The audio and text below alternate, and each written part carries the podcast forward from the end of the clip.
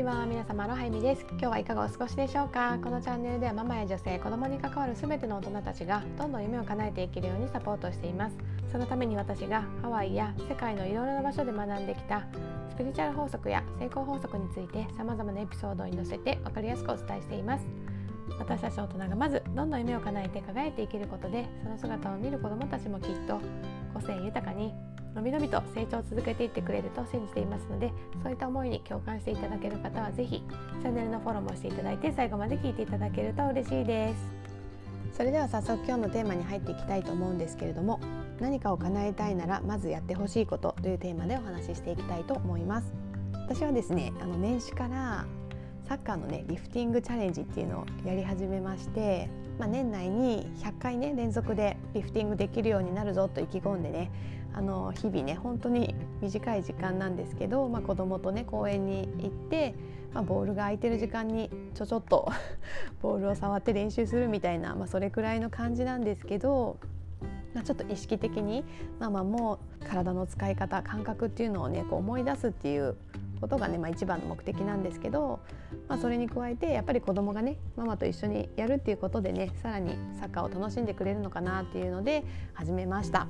で本当に私サッカーって全然やったことなくって小学校の頃とかの、まあ、体育でちょろっとやったぐらいでももちろんルールとかも全然知らなくて、まあ、ワールドカップとかも本当に点が入った時にわーっていうぐらいで全然何も知らない状態で適当に始めたんですけどまあ、でもやっぱり子供にね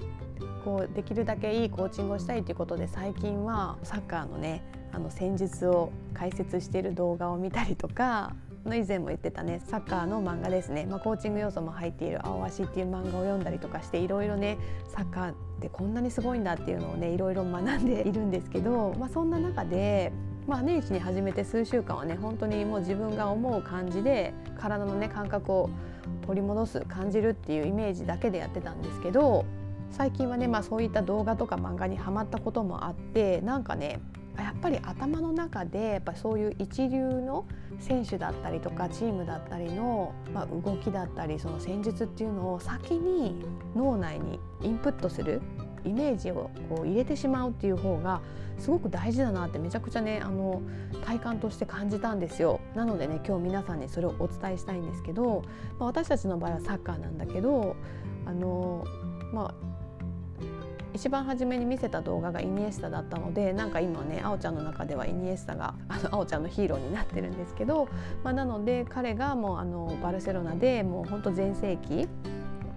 メッシとかとこう組んでやっていた時の動画を結構一緒に楽しく見ててそれを見てからそのサッカーの練習とかに行くとなんか結構動きが変わってるんですよね。で私もリフティング本当に何の知識もなくやってたんだけど何個かね YouTube であのリフティングのリフティングをどうやったらうまくできるかっていう動画があってそれをね何回か見てそれからやってみたらやっぱり全然体の使い方が変わって前よりねなんか変な力を入れずになんか自然体でできるようになってきたんですよ。まあ、もちろんまだまだ100回にはね到達できそうにはないレベルなんだけどでも全然本当に何も知らずに見よう見まねでやった時に比べたらあこれは違うなってすごく感じたんですね。まおちゃんとその見ている動画もまあ、別にこれはこうするんだよああするんだよとか別にうるさく言ってるわけじゃなくてただ一緒に見てママがね感じたことを口に出すこうやるんだ。ここの足のこの部分を使ってるんだね。みたいな感じでコメントしたり、まあ、それを見てあおちゃんがねこれはこうだよ。みたいな自分なりの意見を言ったりとか、まあ、本当に楽しくその動画を楽しんでるっていう感じなんだけど、まあ、やっぱりその楽しみながら見てるっていうのも大事なのかなと思って。こうなんか鬼コーチみたいな人にこうやるんだぞみたいな感じで こうなんかプレッシャーとともに言われちゃうとなんかそこまで入らないかもしれないんだけどただ自分のエンターテインメントとしてというか楽しみとしてその動画を見てなんとなくだけど脳内にイメージしておいてなんかねそのあと公園とかに行ったら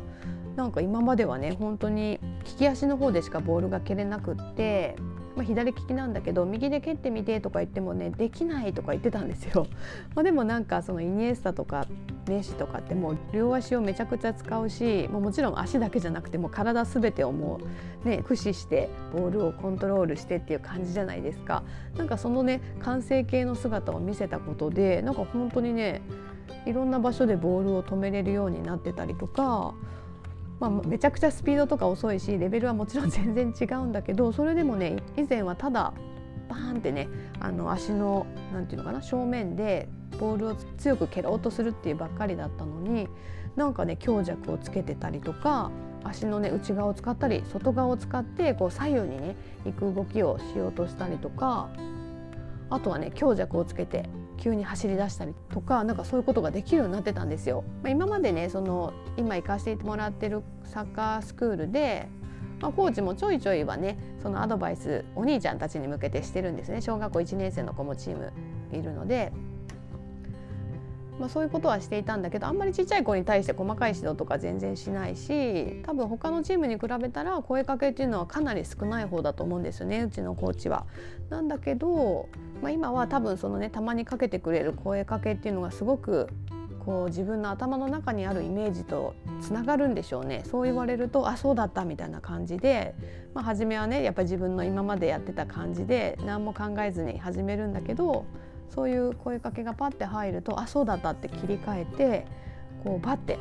スピードを変えたりとかあ左右に行くんだったみたいな感じでやったりとか今までも多分ねあの他のエピソードで話してるんだけどその現実がね想像される時って2度想像されるって言われていてやっぱり頭の中でまずイメージを作り上げてからそのイメージがそうだって確信された時に現実に現れてくるじゃないですか。なんかこれはねもう本当スポーツにおいてももちろんそうだし、まあ、多分ねあのあなた自身もだしそのお子さんとかももしかしたら習い事とか趣味とかいろいろされてるかもしれないんですけど、まあ、ピアノでももちろんそうだし、まあ、お仕事とかでもねそうだし、まあ、語学習得でもそうだけどまずはなんかその頭の中でその完成形のイメージっていうのをしっかりとやっぱり入れておくっていうのってめちゃくちゃね重要だなってね最近の あの私たちのねサッカーとの関わりの中でねあのめちゃくちゃ感じたので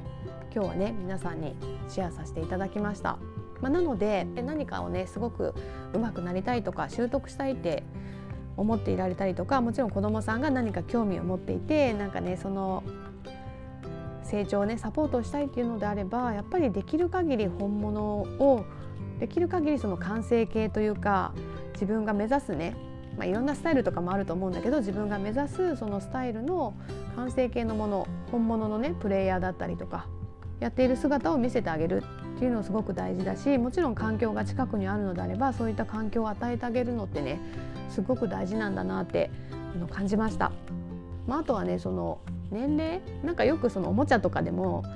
年齢書いてあるじゃないですか適正年齢みたいなまあ、もちろん赤ちゃんにねそのちっちゃい部品とかを与えて飲み込んだら危ないとかそういうのももちろんあるんだけど大体なんか最近ねその、まあ、お誕生日であおちゃんはねそのレゴシティっていうあのレゴのねあのおもちゃが欲しくっていろいろとねお店をね あの見させられたんですけどなんかそれ見てて思ったのがこれは8歳以上になっててこれはなんか5歳以上みたいななんか比べてみたらそんなに違いないじゃんとか思ったりしてなんかまあああいうのもただの指標であって、まあ、いろんなね習い事もクラス分け年齢でクラス分けされてたりとかするけどなんかやっぱり子供ってなんか成長の速さも全然個人差があるから、まあ、そのサッカーのコーチも言ってられたんだけど、まあ、やっぱりこの幼稚園から小学校の間ってまあ、2年とか3年ぐらいのねその成長の差ってその個人の間で最大出てしまうらしいんですよ。まあ、だからなんかねそのコーチもちの子ね他の子に比べて全然うまくならないからサッカー合ってないのかなみたいにね諦めてやめさせたりしないでくださいって言ってたんですよ。子供が楽しんでるんだったらもうぜひ続けさせてあげてください。チャンスをあげてくださいって言ってて、まあ、その言葉もすごく刺さったんですけど、うん、ま、逆にだからその成長が早いなってね自分自身のお子さんを見てて感じるんだったらなんか全然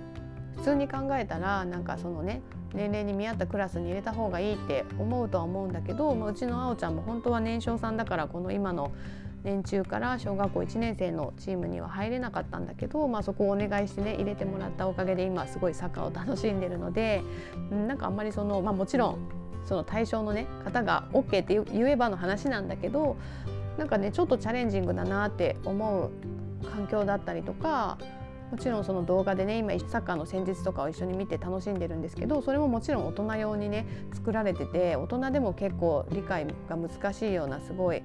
あの難解な言葉がたくさん出てくるんですけどそれでもねなんか「あおちゃんあれ見たい」って言って何回も見たりしてるので、まあ、動画だからねその言葉を見てる聞いてるっていうよりはあの動画を楽しんでる感じではあるんですけどなんかあんまりそのこだわらずにこれはね子供には難しすぎるとか考えすぎずにやっぱり本物にねできるだけこう触れさせるっていうことをねやっていくとこうなんかねなんかね想像できなかった現実っていうのもねこう現れてくるんじゃないかなと思います。まあ、あんまりその枠とか年齢とかなんかそういうのにとらわれずにこういろんなねやっぱり経験をさせてあげたりとかいろんな情報にこう触れさせてあげるでもちろんね親が一緒について楽しくやってあげる、まあ、そこが一番メインかなと思います。特にちっちゃい子の場合は子供がねいろいろチャレンジしてることに対してこう反応してくれる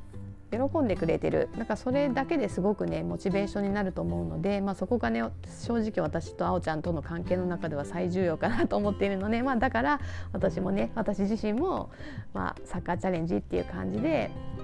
まあ、リフティングしたりいろんなねサッカーのことについて調べたりっていうことをしてるんですけど、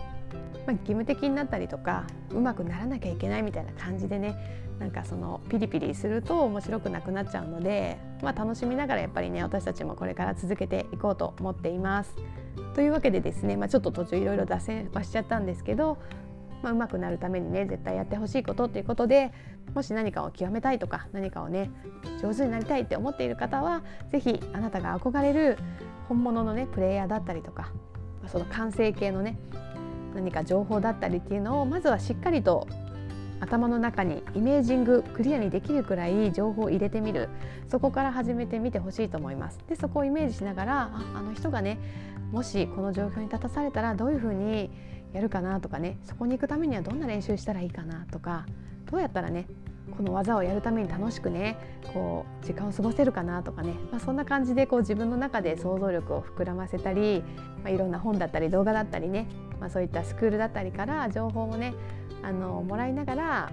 楽しくねあなたが叶えたいこと叶えたい夢に向かって走り続けてほしいと思います。というわけで今日も最後まで聞いていただきありがとうございました。今日のお話が少しでも楽しかったよと思っていただけた方はぜひチャンネルのフォローしていただけると嬉しいですあまたですね概要欄に LINE 公式のリンクも貼ってますのでそちらから登録していただけると